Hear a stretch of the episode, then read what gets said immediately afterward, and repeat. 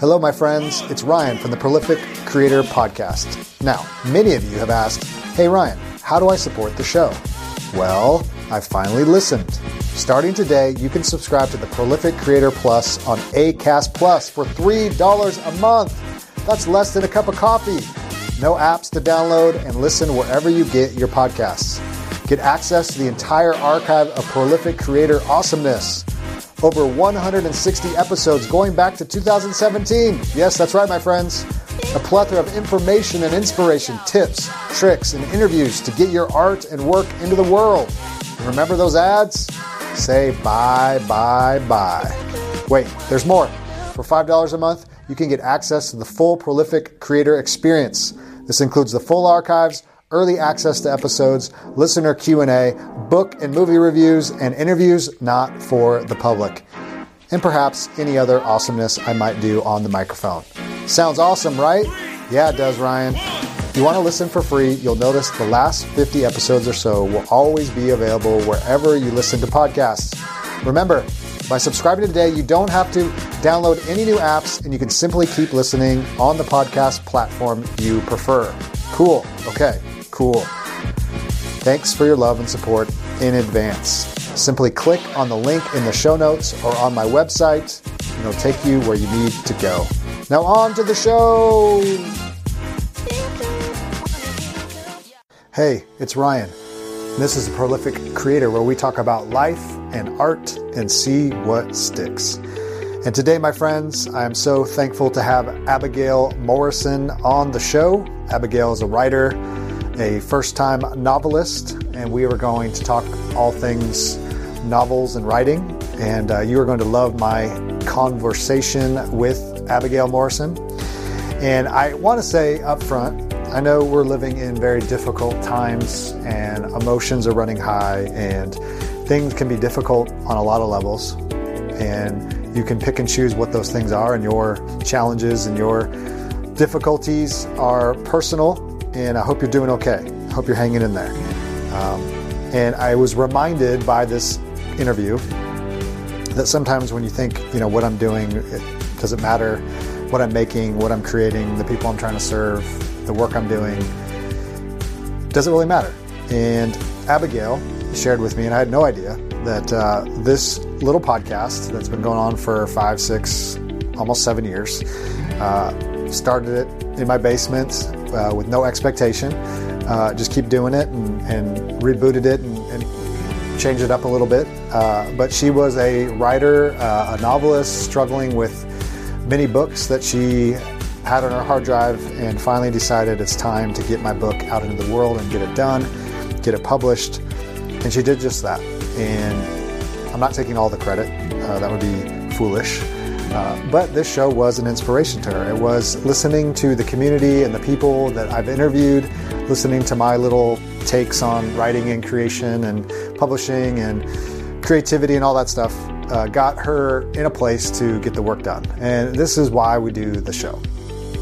And this is why you need to keep on creating, keep on working, keep on serving, keep on doing the thing that you're doing because it all matters. And we may not see it every time we make something, we may not get the feedback that we, we crave, or maybe we don't hear anything.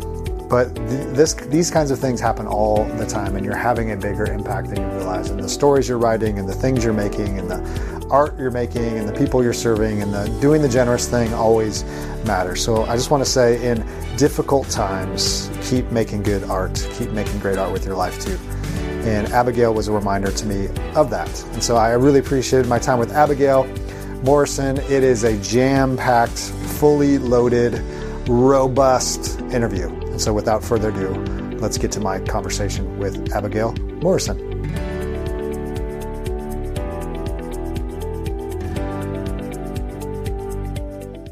Well, hey, welcome everybody to the Prolific Creator. Um, I'm so thankful today to have Abigail Morrison on the show. And Abigail, I have to ask you this first.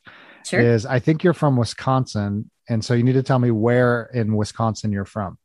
Sure. Uh, I'm. that's just... okay. I don't. I know oh. this is going out to thousands of people, so you know. Oh no, it's it's fine. I'm actually uh, just outside of Madison, so okay. Mm-hmm. Um, I and the reason I ask is because this summer we are going to be going to Sheboygan, Wisconsin. Oh, and, uh, nice. We've been there many times, and uh, we love it. And also, um, my father actually works in Oshkosh, um, Wisconsin. So oh, a little yeah. bit of a Wisconsin connection. So I feel like a kindred spirit. So, um, well, hey, I'm so glad to have you on the show, and uh, and I, and you are some of the I would say favorite people to talk to because uh, I think you have your very first novel coming out. Um, and I always love talking to first time novelists. Uh, not that you're a first time writer, but um, but kind of that first big thing that came out and and the story behind that and and how you came about how you came to this point and what you learned along the way is always fun to talk about. And I think we have a lot of uh, writers and creative people that are just kind of starting out and have a lot of questions. So yeah, hopefully they'll be able to to learn something from you today. So so thanks yeah. for coming on the show. So um, it's very obvious if you go to your website, you love to tell stories and. Uh, when did that start? Like, was that like a upbringing thing? Was that recently? Tell us a little bit about your background, influences, stuff like that. Yeah. So, uh, long time, long time writer. Uh, grew up. Mom was was always reading to us as kids. Always encouraged reading, going to libraries. Um, and I, I even from like third grade, I was, I was, I want to do this. I want to be an author.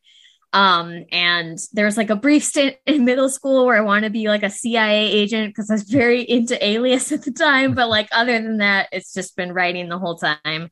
Uh, so yeah, it's it's been a, a lifelong endeavor.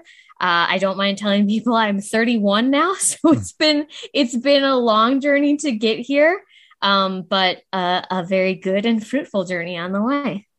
Well, that's you know that's um, I think something important because I think for most writers it's usually not you know I woke up at 30 and said I'm going to write my first novel. I Make it happen, but usually there's some kind of influence. Obviously, it sounds like you read a lot as well, and I, I don't mean meet many writers that aren't big readers um, and have big influences uh, in that. And tell me a little bit some of your reading influences because I noticed um, you you like to kind of mix genres when you're writing telling stories, and obviously you've been influenced by a lot of different writers and different you know genres and things uh, tell us uh, some of your favorites and kind of what they what they meant to you yeah um so i am a big fan of garth nix so he did the Abhorsen trilogy if people are familiar with that keys to the kingdom is another series he did and I remember reading uh, Sabriel, which is the first in the Abhorsen trilogy, when I was in middle school, and just being like, "This is it.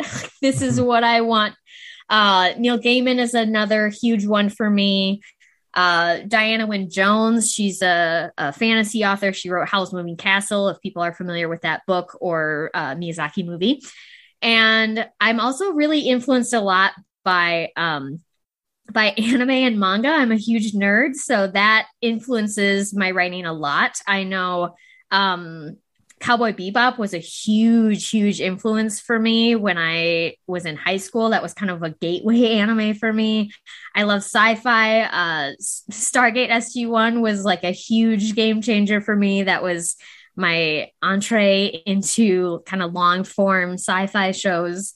Um, so those are some of my bigger influences, I would say, and kind of uh, formative ones. Oh, and then there's an essay by Tim O'Brien called How to Write a True War Story that I read in high school. Mm. And I would, that is a foundational core of how I approach writing today. Mm. So, so with so with so many different influences, obviously sci-fi and anime and um, young adult, adult, you name it, high school essays, all that. Um, you know, when you started thinking, getting a little more serious, like, hey, maybe I want to write a book or I want to, you know, share my stories do you sit down and, and think about that? I mean do you say i want this to be sci-fi i want this to be this or that or do you kind of just let the story kind of go where it needs to go? Um i don't know that i think about trying to emulate things necessarily. There's certainly um there's certainly things that I'll write and I'll think, oh, that's that's coming from this specific thing. Like my current book has uh, dryads in it, which are basically in my version are basically ants. So that's like a very mm-hmm. clear, you know, influence there. Um, characters that I'll draw on or or you know, just bits and bobs that come in. I think the that essay does influence um, what I how I approach writing. So that essay basically is Tim O'Brien is a is a veteran from uh, Vietnam War, and he talks about trying to write a story that conveys his experiences to people and having people come up to him afterwards and ask him questions or talk to him and him being like they didn't like they didn't get it. They didn't connect. And so then he's like okay well maybe next time even though they were white flowers i'm going to change them to yellow flowers because maybe that will help somebody better understand or you know they were singing this song but i'll change it to this song. So kind of that idea that um fiction uh, on my old blog, I, my header was just because fiction doesn't happen doesn't mean it's not true. So using fiction to convey truth and uh, so that's like a foundational thing. But I don't know that the other ones are. I'm not necessarily emulating, but I am inspired by them. I know when I feel creatively dry, I sometimes am like, I just need to stop working on my project and go fill up the creative tank and go watch, you know, a movie that I've watched eight times already because I just know that it uh, restores me. It reminds me of why I like to do writing. It reminds me of why I feel it's important and just kind of recenters and uh, gives me that creative boost I might need in the mm-hmm. moment. Mm-hmm. Yeah, I love this because I, I I've lately been just wrestling with you know nonfiction versus fiction, and I've I've kind of done both, and really seeing the power of fiction in ways I've never seen before and like you said just being able to tell stories that are that are true um, with you know real real people that are made up people but it's real people in real situations. And um, i just read this book by a woman who was kind of dealing with mental health which always can be kind of tricky um, to do that sensitive sensitively but but you just like resonated with the characters. I mean whether you struggle with that or not um, but it, it, just really um, you know my mother struggled with depression and and some other things.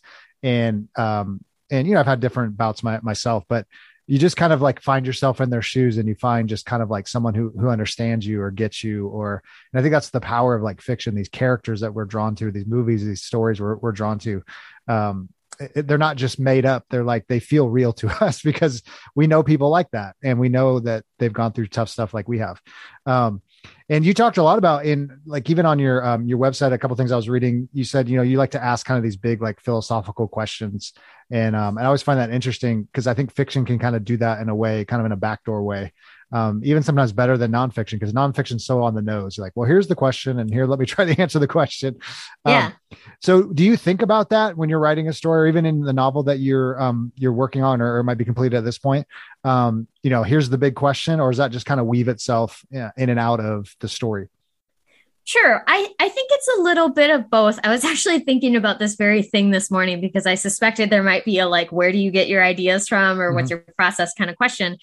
And I think uh, sometimes it does start with just that idea or question. So uh, I've actually written five novels in the past, and then finally, I, after working on one for like eight years and just driving myself into the ground, I was like, let me work on one I'm a little less emotionally close to, which is this one.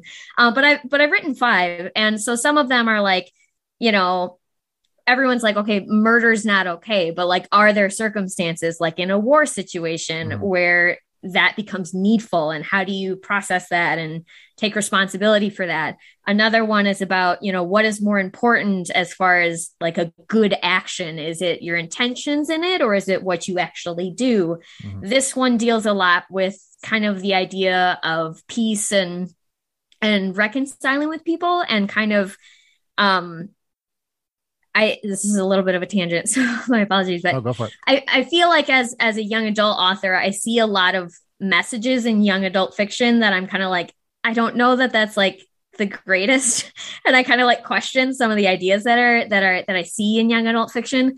And so one concept that I see a lot in things like you know Hunger Games, um, Star Wars. Not that that's necessarily like young adult. I mm-hmm. mean the original series.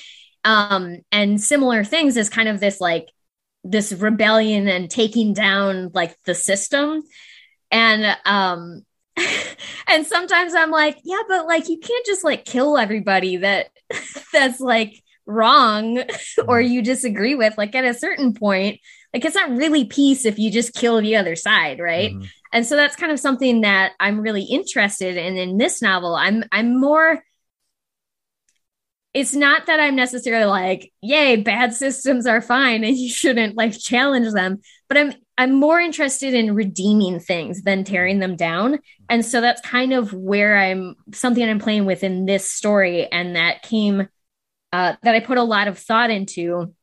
And it it leads to characters that I think um are in some ways kind of unlikable, which really scares me.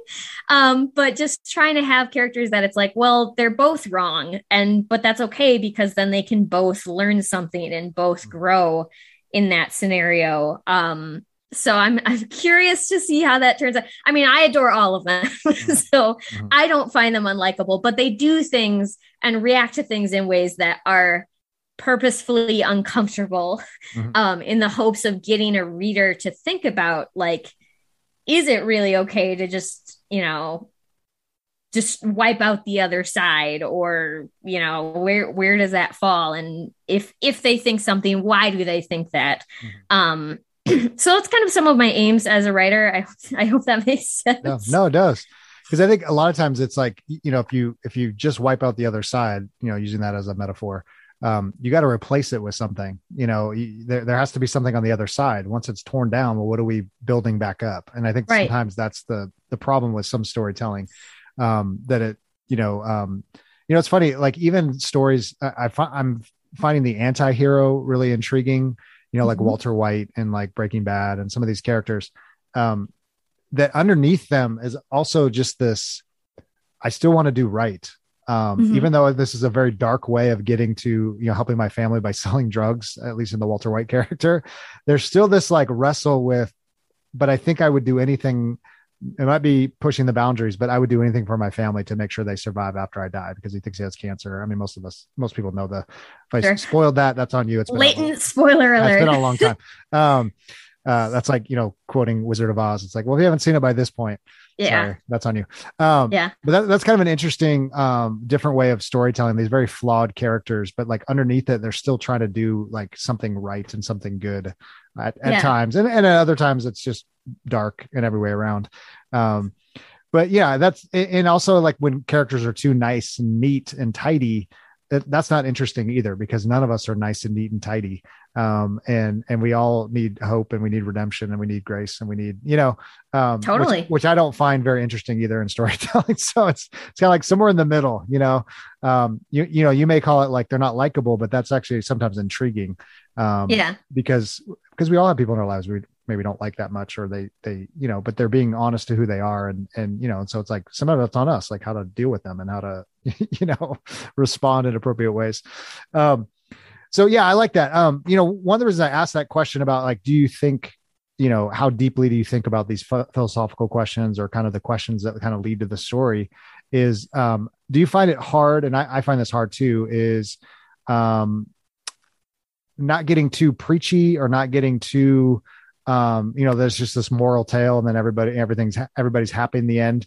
Cause sometimes when you, you want to include some themes, you don't want it to be so obvious or so like and then you know he starts preaching about this right did you find yeah. that a, a, difficult like balancing act um or yeah yeah i mean i think i think most writers will run into that at some point and that's actually something i why i like so much um of like the Japanese storytelling is because I think they're a lot less focused on like these moral stories. And I mm-hmm. find that that and this is just like I keeping in mind that if I say like Eastern storytelling, I mean like anime and manga. So it's a mm-hmm. very mm-hmm. limited pool.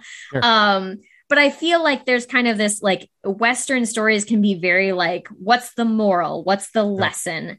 You know, and obviously we have a very long history of that from Grimm fairy tales and parables and all of these things that have kind of fed into that. Mm-hmm. And I feel like, you know, Japanese stories are kind of just like, let's just take a concept and run with it to like its most natural conclusion. And they just go like full throttle sometimes. I mean, not, mm-hmm. know, variance in quality in, in all places. Um, but I think so that's something I try to draw on a lot. And I, I try really hard more to ask questions of a reader than to necessarily give them an answer. So that's mm-hmm. really important to me. So for example, the one where it's, you know, are are your intentions or your actions more important? Like I don't get to the end of that book and be like, well, it's this. right. You know, it's very open-ended and, you know, the question of is it okay to kill somebody if you could, you know, if you could kill Hitler, does that make that okay that you killed somebody, you know?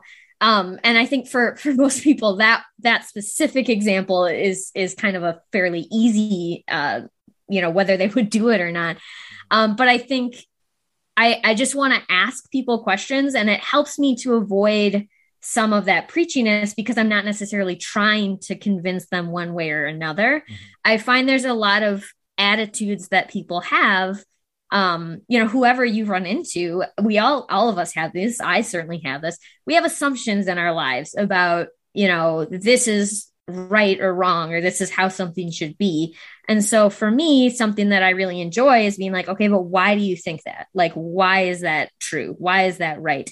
Um, and just kind of peeling back those layers and being like, is it really okay to like kill someone who's, you know, an entire species of people that's oppressing you? Is it, are they completely unredeemable? Are, you know, things like that um, without necessarily reaching the end of the book with an answer, um, which again is kind of an uncomfortable place to be as a writer because I don't know if people will just be really like unsatisfied um, by being in that kind of uh, tense place and and exploring those tensions, or if they'll be like, oh, that was nice because then I like had something to chew on and think about after I was done. So. Mm-hmm we'll find out in a few yeah. months uh, where where that falls. But I'm excited to try it anyway. yeah, that's good. No, it's good to hear your influences of. I mean, it's very kind of profound. Like we think of Western, Eastern stories, just the way we we tell stories, or least been influenced by. Um, I don't know if you've heard the book. Um, I, I can't pronounce her name. It's an Indian writer, but she, uh, God of Small Things. Um, oh, okay. I haven't heard, heard, of that. that. Well, it's it it gets very dark in there, and it is this kind of like it asks a lot of questions, but it doesn't give a lot of answers, and it's kind of you know this these kids are abused and they live in this very difficult um, community in in India, and but, but it does it doesn't moralize it doesn't it just kind of presents the story and lets you kind of fill in the blanks which i, I think is really good storytelling um, and movies that do that too you know it's just here it is and you can decide for yourself you know, yeah. kind of leave it more open ended.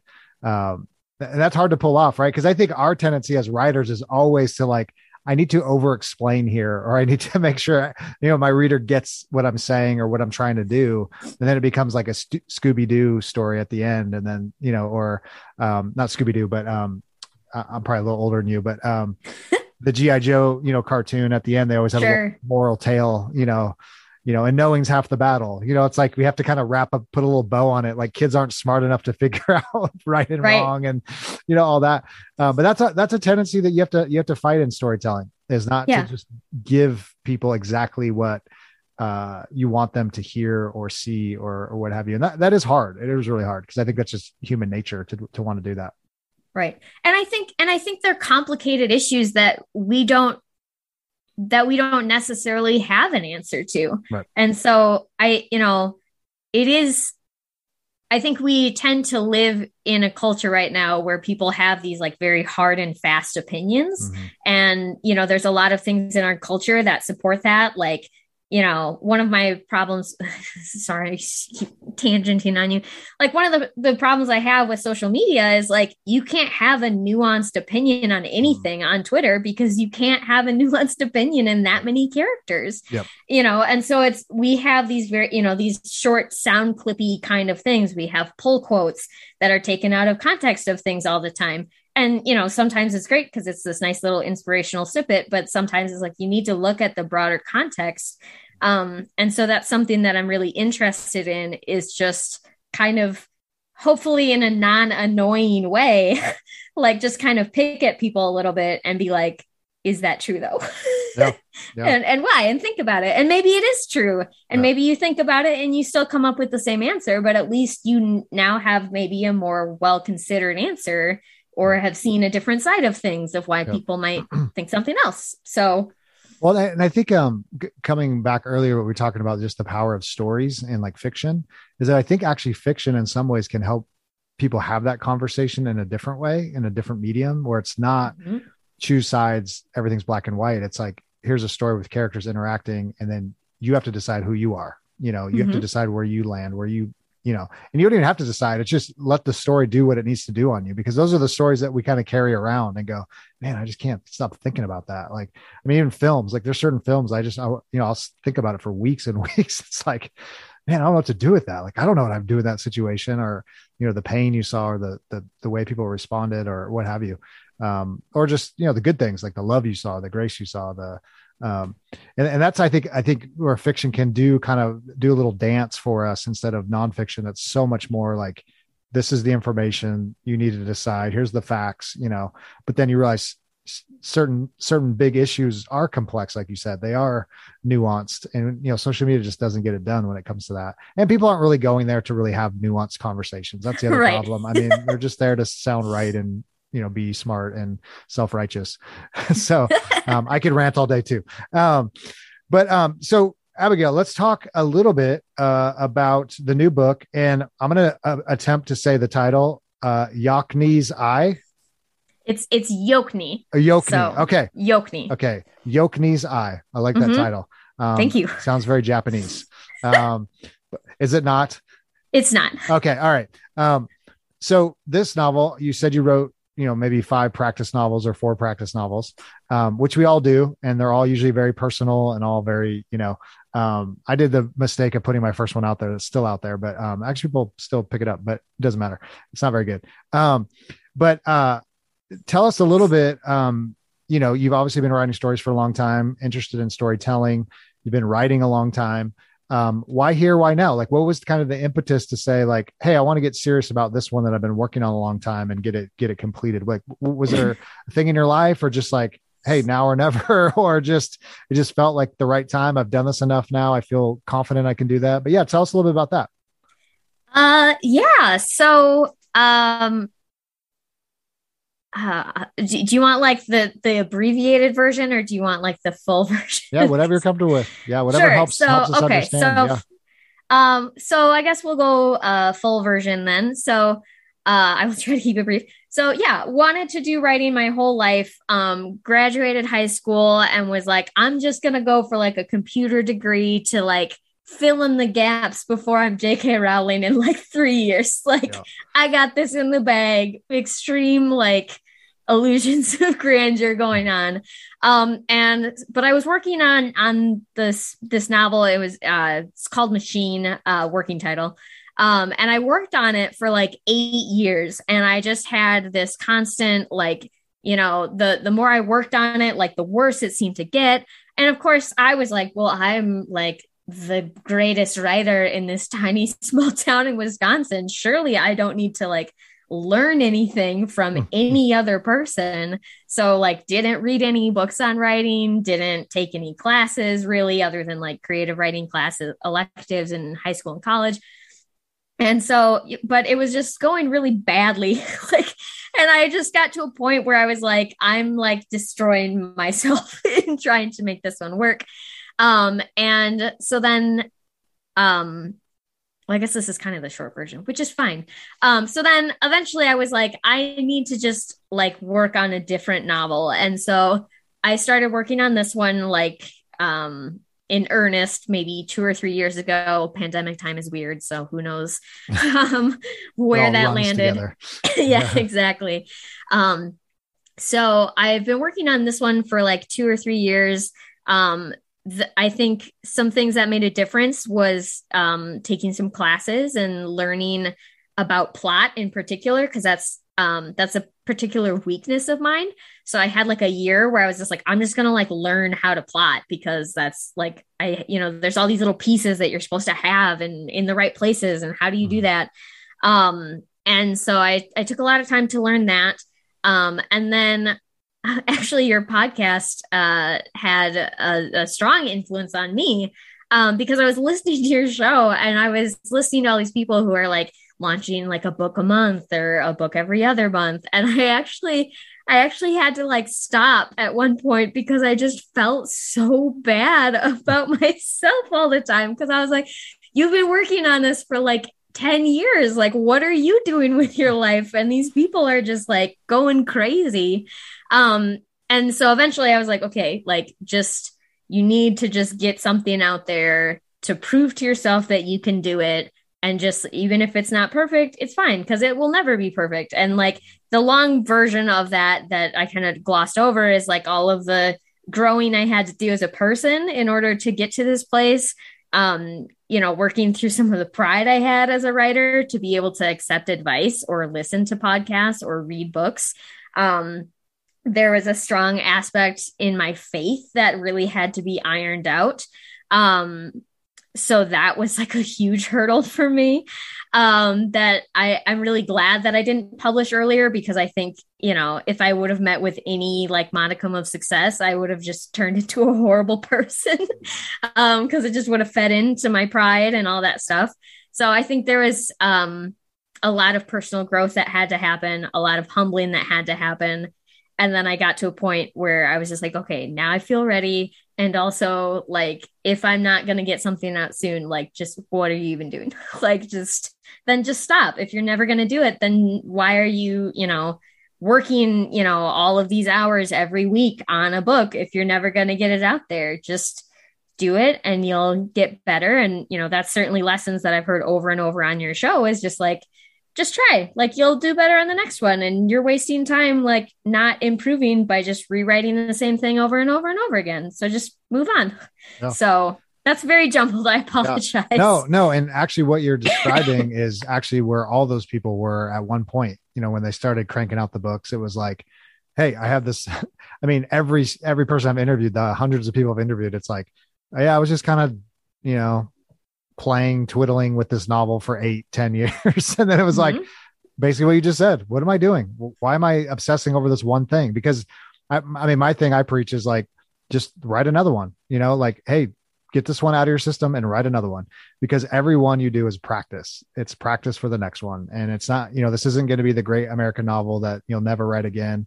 You know, I mean, there's been like five authors that have been able to do that and make a living. So, um, so that's okay. And like each one you learn something new. And, uh, and I, you know, I have one friend who always talks about, um, trying different things each each novel. Like hey i'm going to try you know more heavy on dialogue on this one or do like hardly any dialogue or you know just experiment and try different things. Now if you're writing a series and maybe people expect a certain kind of story that's fine.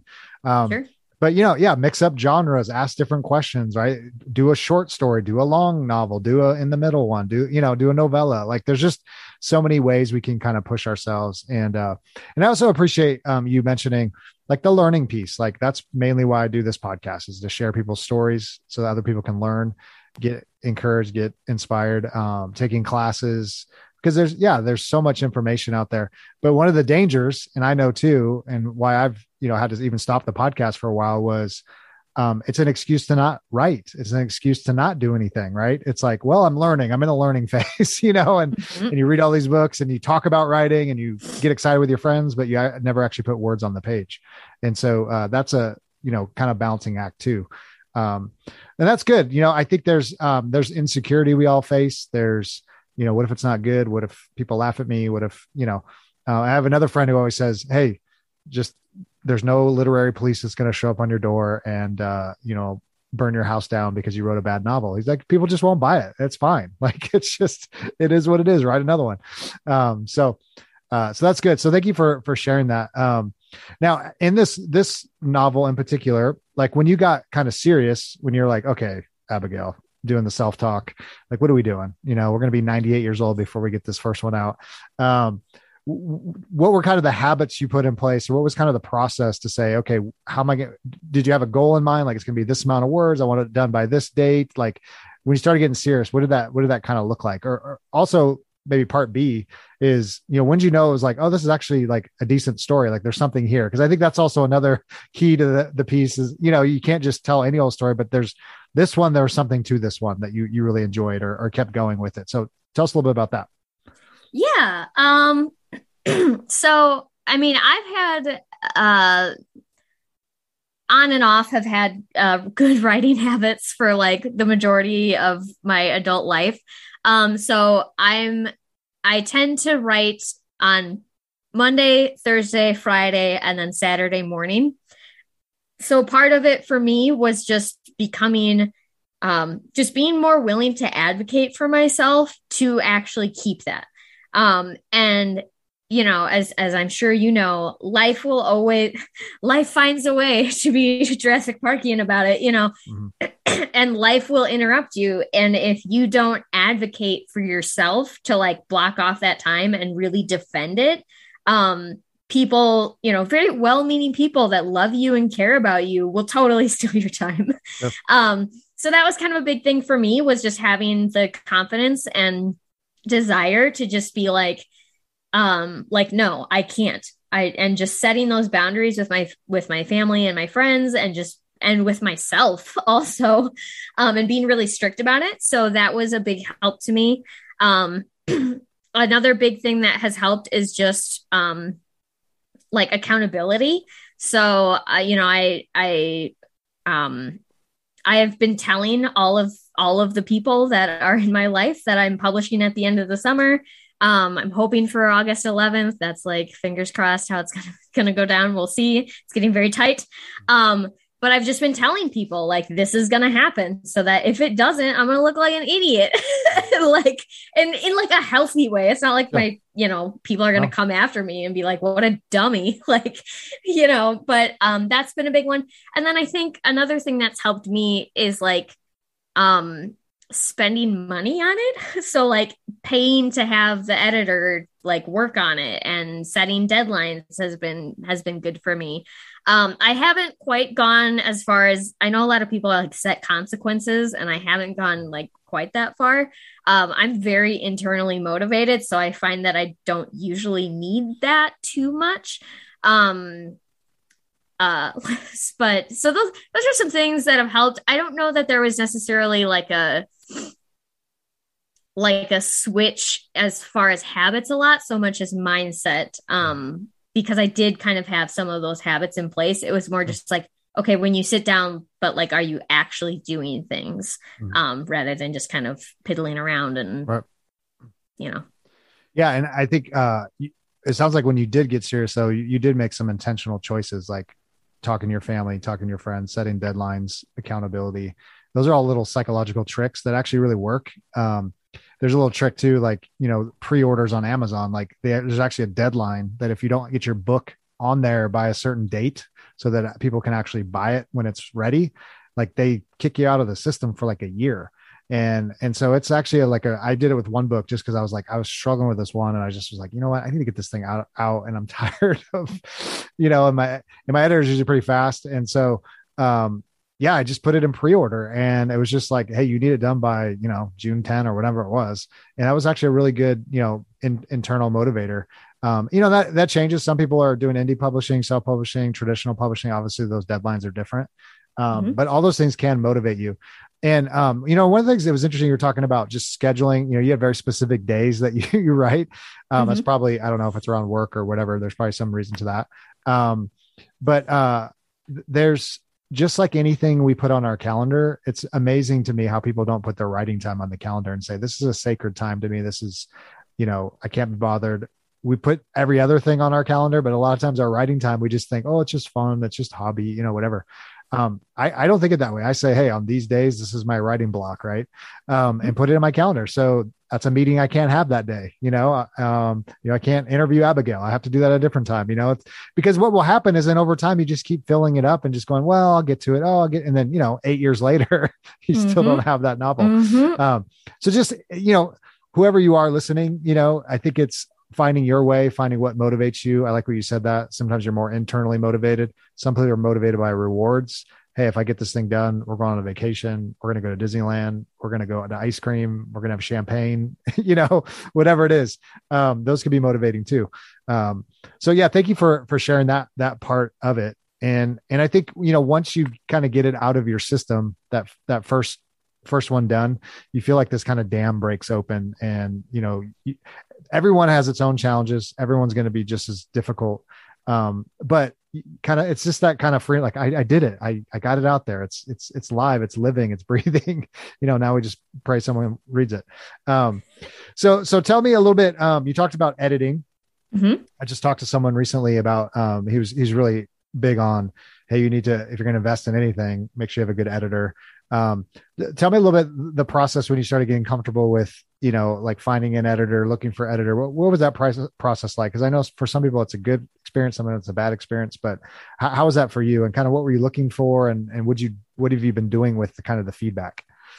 Yeah. So um I my editor that I I have two editors. So I had a developmental editor and then now it's um most of it is with my copy editor. I've got a few chapters I need to iron some stuff out.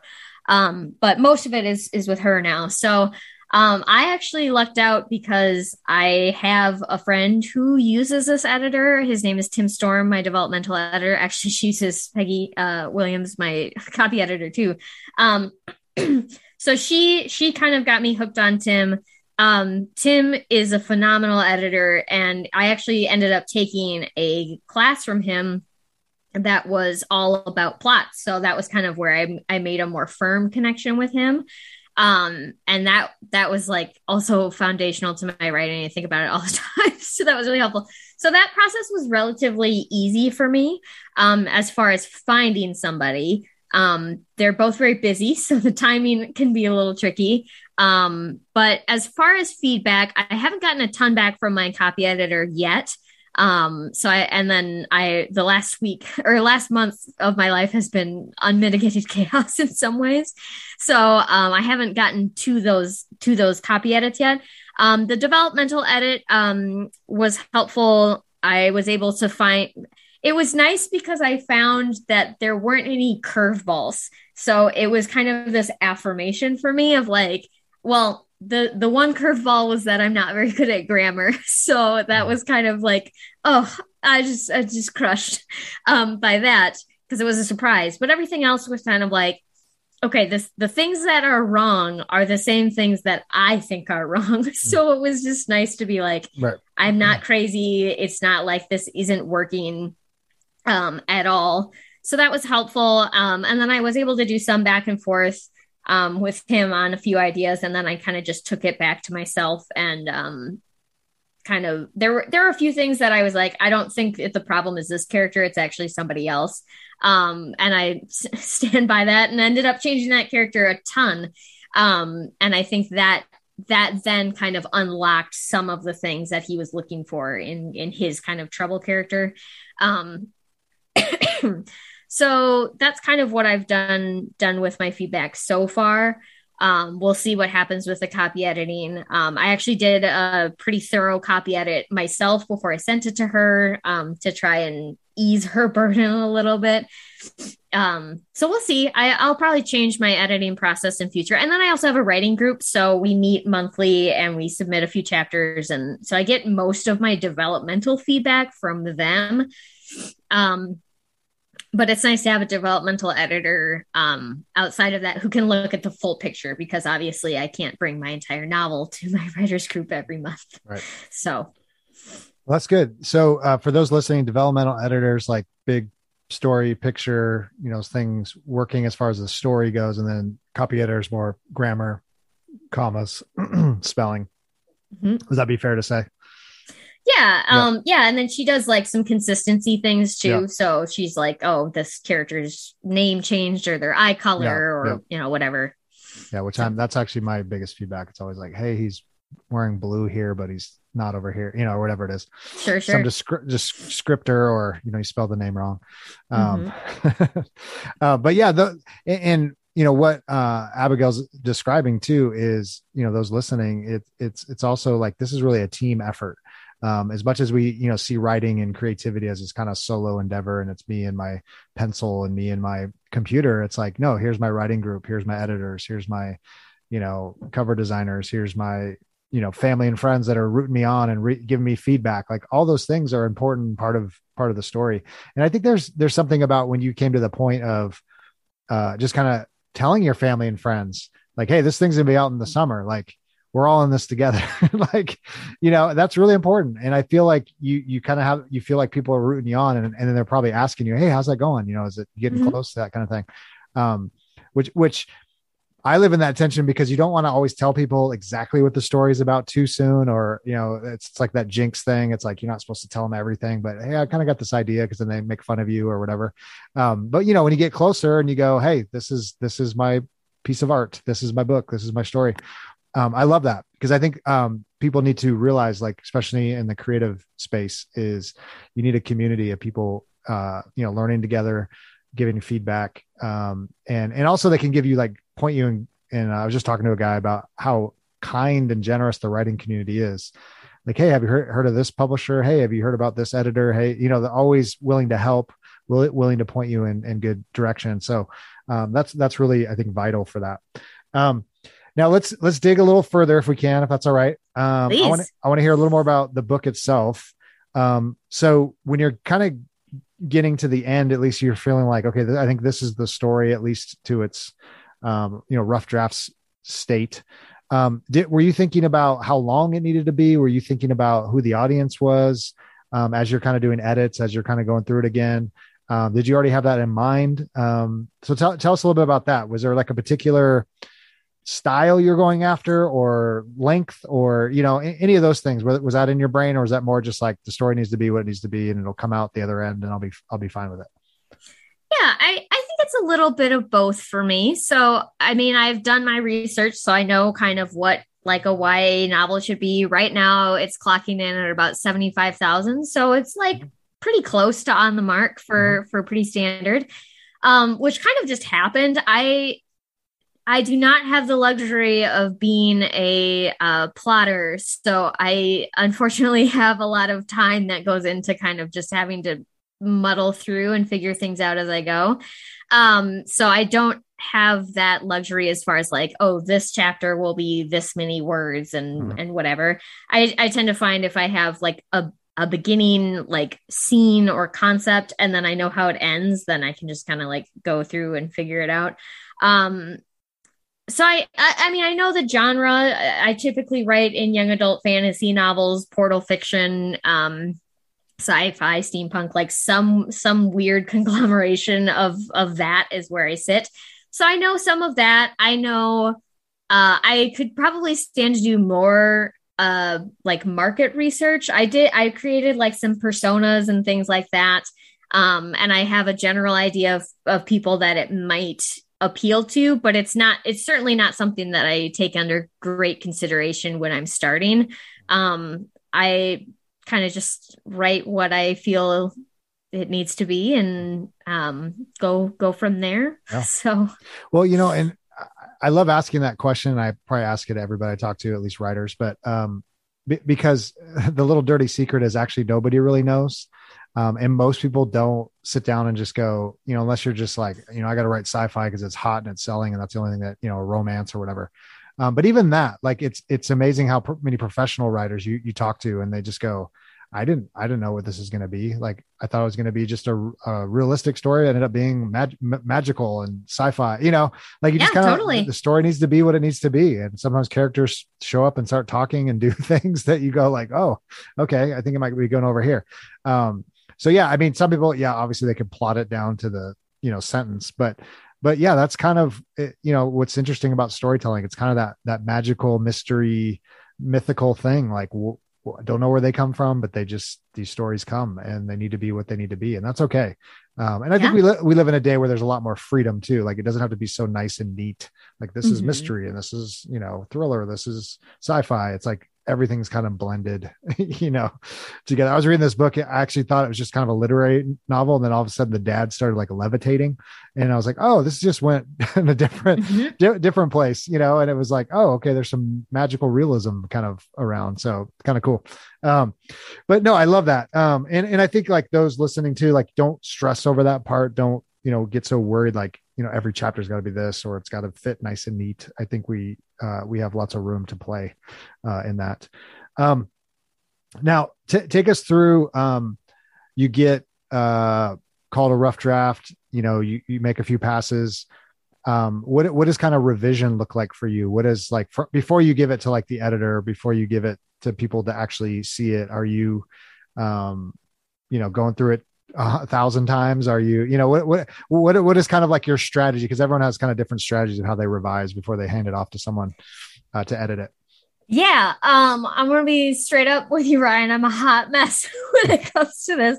I I am still learning. Is is kind of my answer to that. So um, like I said, my writers group meets like once a month. So some of it is driven by that of like, okay, I need to have this like ready for them, this specific chapter. Uh-huh. Um, and then I might get feedback from them and then make changes and like go back and then kind of like ripple edit through is kind of is how it usually works where it's it's I I kind of think of it as like a toothpaste tube where you're just kind of like pushing all of your changes like through and then like uh, just kind of smoothing things out as you go. And then sometimes you kind of have to go back and smooth out. I, um, uh, when I'm, it's, it's actually been quite a while since I've actually written a, a book. Um, but I tend to find I don't go back and edit a ton when I'm doing that process.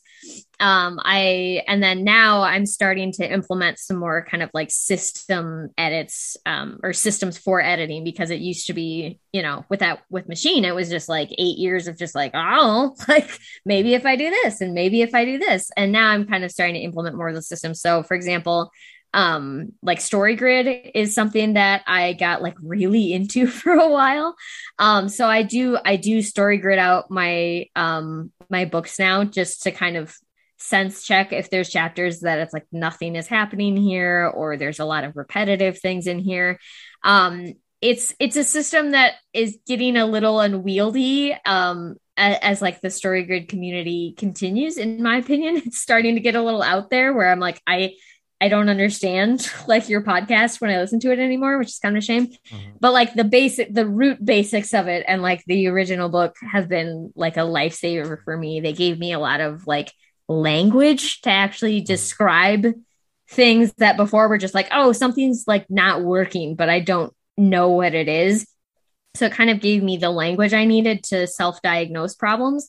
So that's been really helpful. Um, sometimes I'll go through and be like, well, I just need to focus on like this one person or like this specific thing that I'm trying to fix or track, um, which is kind of why StoryGrid is nice because it helps you track things over time because um, you forget. I mean, or yeah. I do. oh, I'm sure, yeah. sure, sure lots of other people do.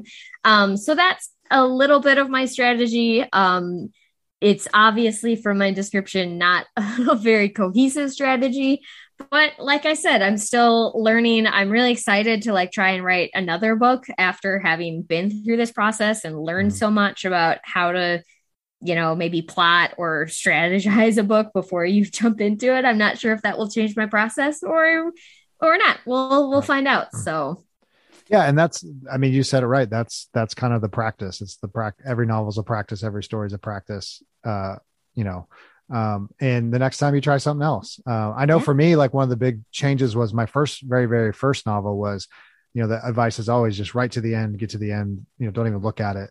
And then when I got to the end, it was such a hot mess, as you said earlier. Um, it, it just demotivated me. I was just like, this thing is just so out of control that because I never looked back. And that was, you know, again, some people can do that, but um, then I interviewed someone who actually was a professional writer, and he's like, I edit as I go, and then you start digging through the weeds, and you're going, actually, there's a lot of authors that do it that way. Um, and it doesn't have to be like hardcore edits, but just kind of keeps you in the story. It kind of keeps you consistent and then by the time you get to the end you at least have something that's not a total total train wreck um, and then when you sure. go back and kind of read through it you can kind of make easier you know oh change this character or change this little part you know that doesn't make sense. Um because i'm always looking for things that just keep me motivated. And i don't you know i'm not doing this full time either.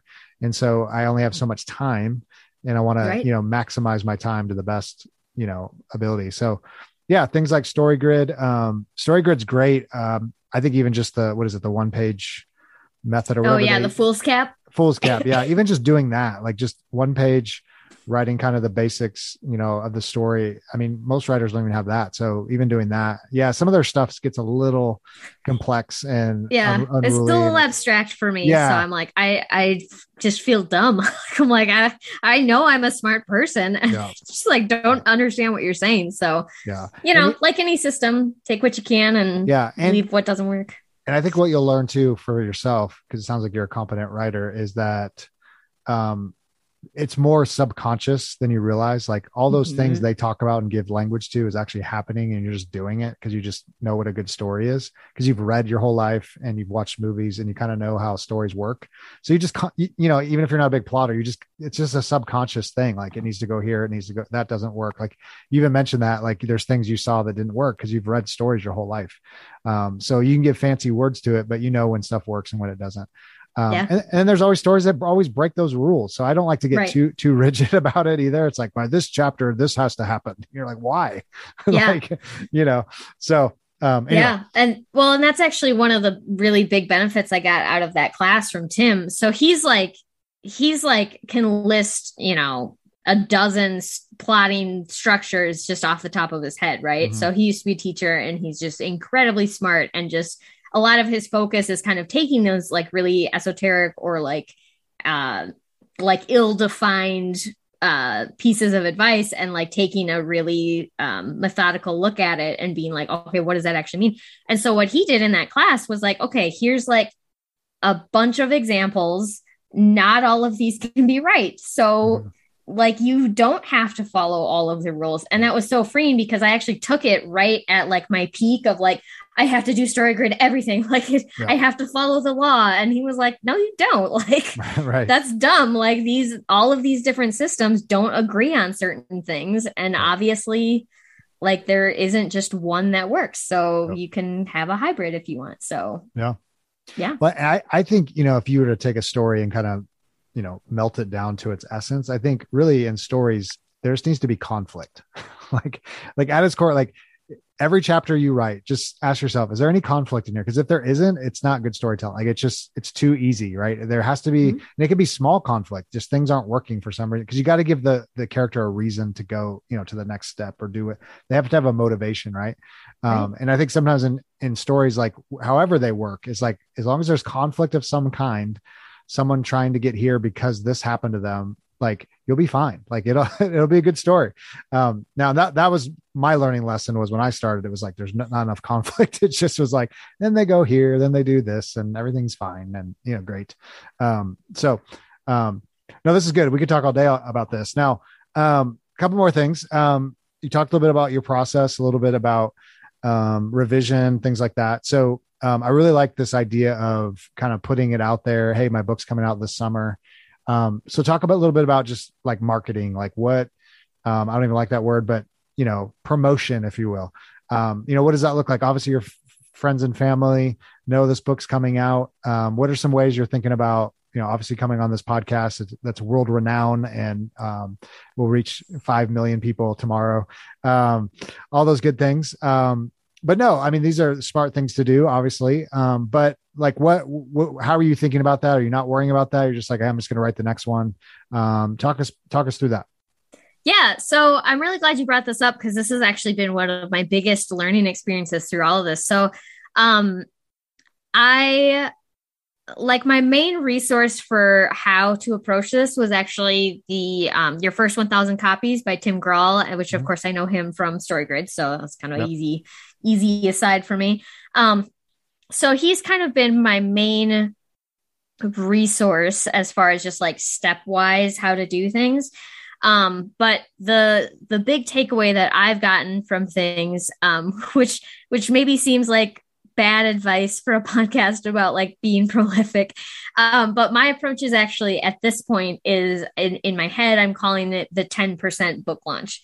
And so the reason that I did this is because I don't do things like part way. Like if I'm doing something, I am doing something.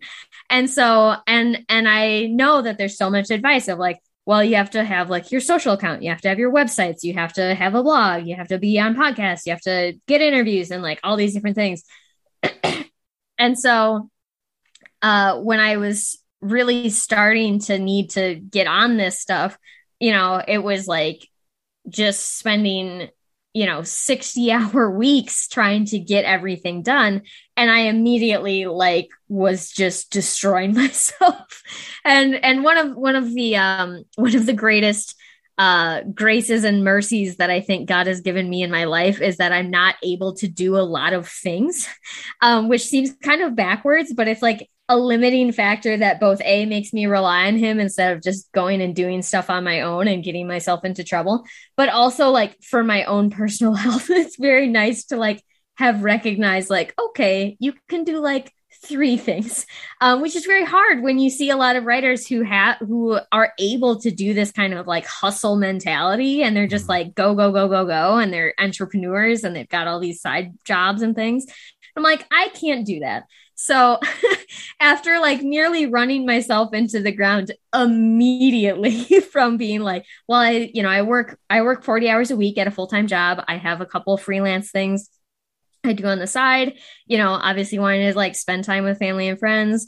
Um, I do a lot of collaborative storytelling online. Um, and then trying to like increase my writing time just like led to immediate burnout. So my strategy now is like if you can do 10% of the things that you wanted to do uh, when you started this big extensive list of things to do, like that will be a success. So, like, all I need to do by August is get the book out, and that's it. And if I don't do anything else, like, I have succeeded in my goal of launching a book, and the rest of it can come after. I can talk to people about being on their podcast after. I can, mm-hmm. you know, revamp my website and get it to look exactly how I want it to look. Um, currently, it is not how I want it to look. I can get the newsletter kind of more regularly scheduled. I can do the blog on a more regular basis. Like, um, you know, I can get the you know the stickers and the swag and speaking events like that kind of stuff i'm i'm trying to be a lot more like mentally and emotionally healthy about it now of just spreading things out so that i don't destroy myself because it basically turned into pretty much immediately like if this is what a, being a writer is like i don't want this and i have wanted this so badly my entire life. Mm-hmm. and you really do have to find that balance. Um speaking more specifically um to like tactics. Um, some of the things that i'm looking at that are maybe you know some of it is kind of your basic website blog uh, newsletter kind of thing. Um, being on podcasts um, that's something i have a lot of experience with in my in my day job. So it's uh, like an it's low hanging fruit for me to make that transition.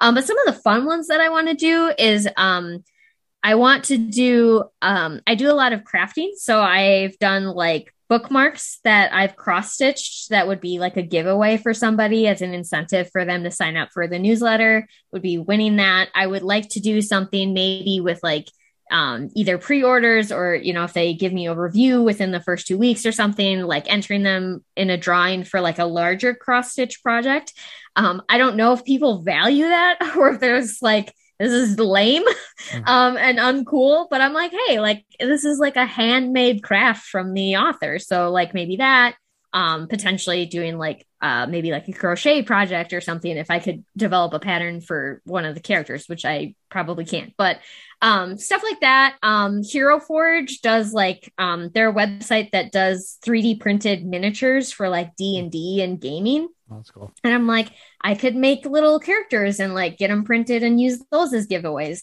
So I'm trying to be a little creative and try to find things that kind of connect with the the group of people that I'm most trying to serve, which is pretty much nerds. I'm, I'm after I'm after those nerds in that nerd life, and they like things like you know little. Like, it's nice because nerds love collecting things from their fandoms. Like I don't know a lot of people who have like Jack Reacher figurines right. but it's like you know people will have all of the x-men including you know a right. two-bit character from 1972 or you know whatever sure. um so i'm kind of fortunate in that my audience likes that kind of thing and i like that kind of thing and i'm a nerd so i'm like would i like this probably mm.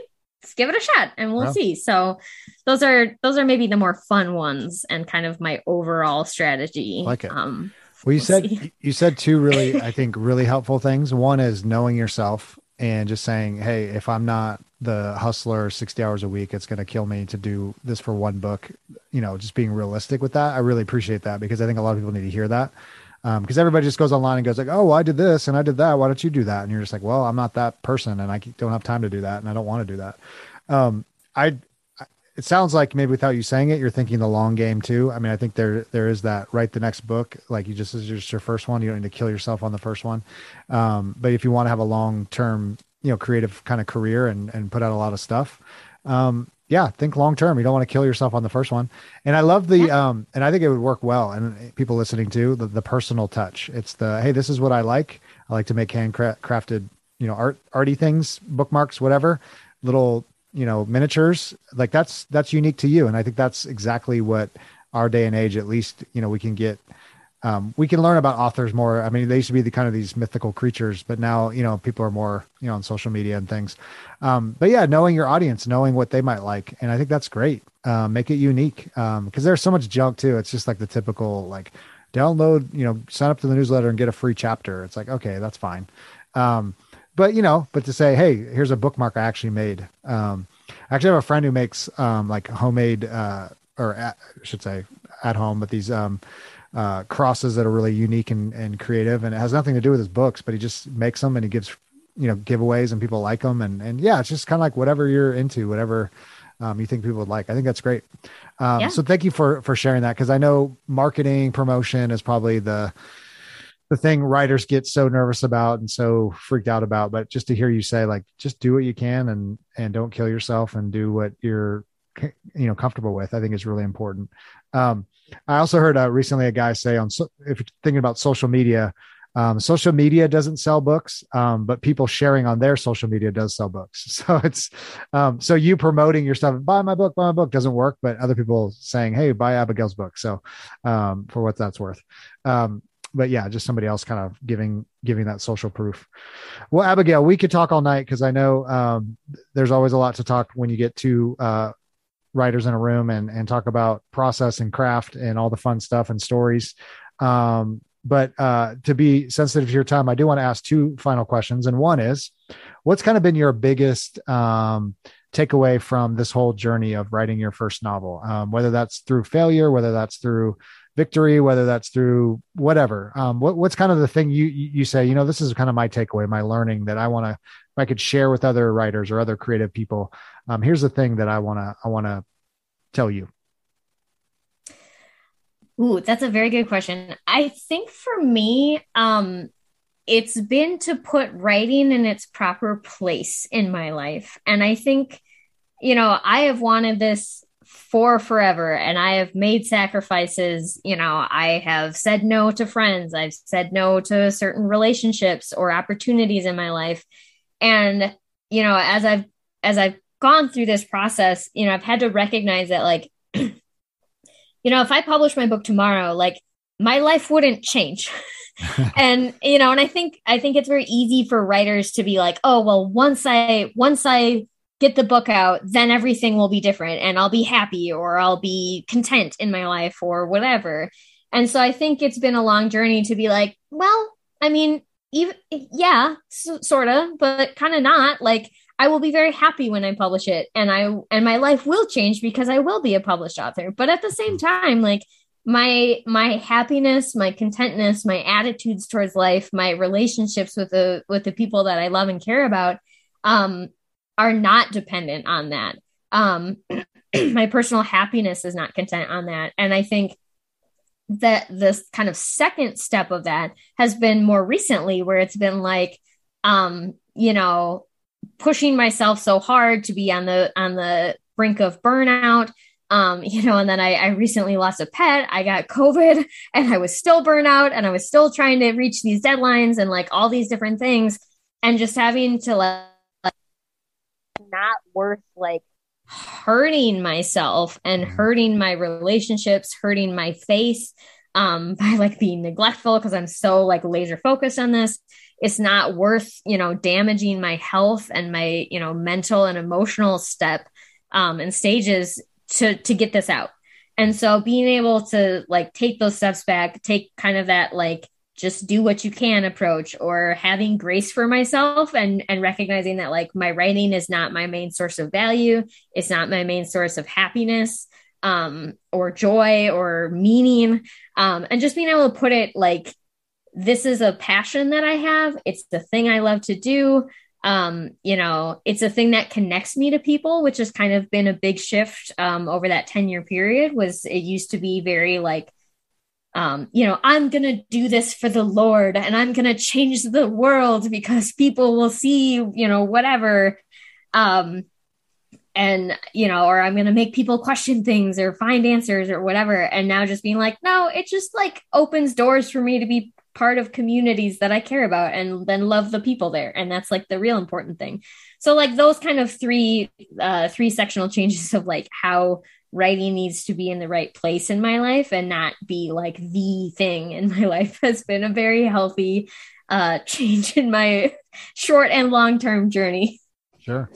Well, that's a really mature response. And I think you said it earlier in the interview that, um, you know, in your 20s, you probably would have made a big mistake if, you know, a book took off and you just weren't mature enough to to have it in the right right place and realize, yeah, writing's not our ultimate identity. It's not our ultimate you know we have family and friends and god and all these things. And and we we're not to make it such a put too much weight on it because then it, then it's not fun and then it's you don't even enjoy it anyways. And i think when you have that healthy perspective then you can actually do a lot of good work because you're not you know whether it goes well or not like you're still okay at the end of the day right, right. um so yeah thanks for sharing that. Um and then lastly where where's the best place people can find your book and find uh, you?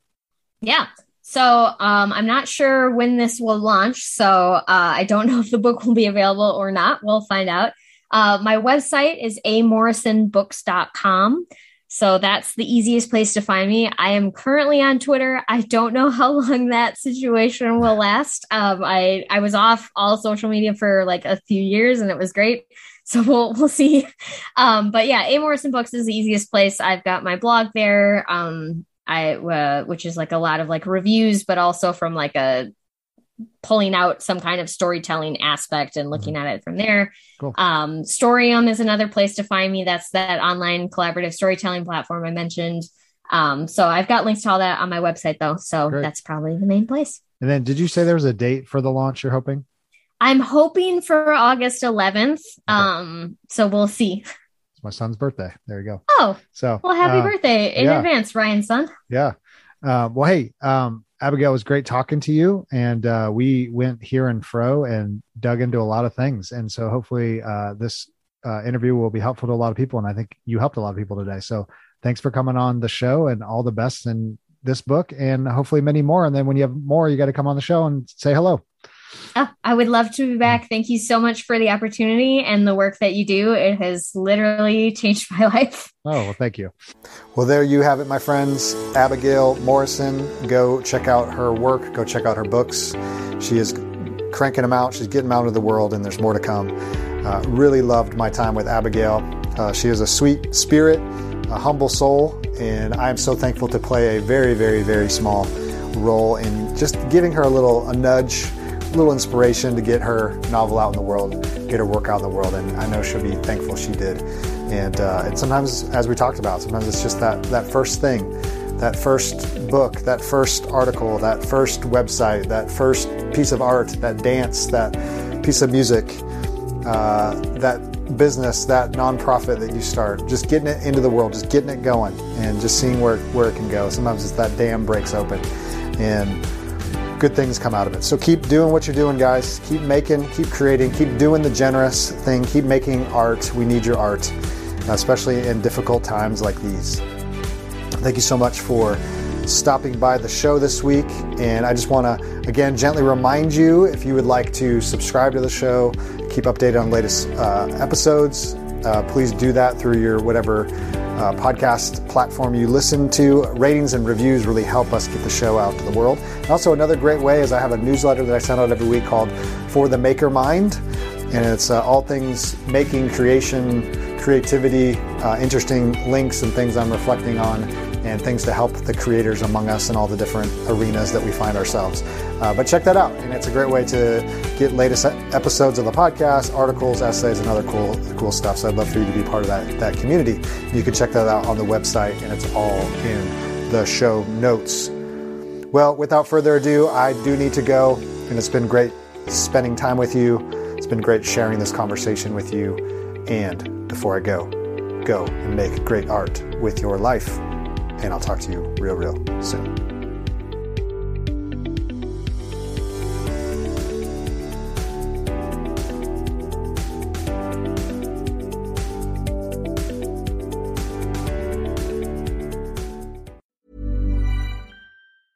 Have you tried finding tickets for any live event lately? It's impossible to keep up, and prices are crazy. That's why you have to check out Gold Star.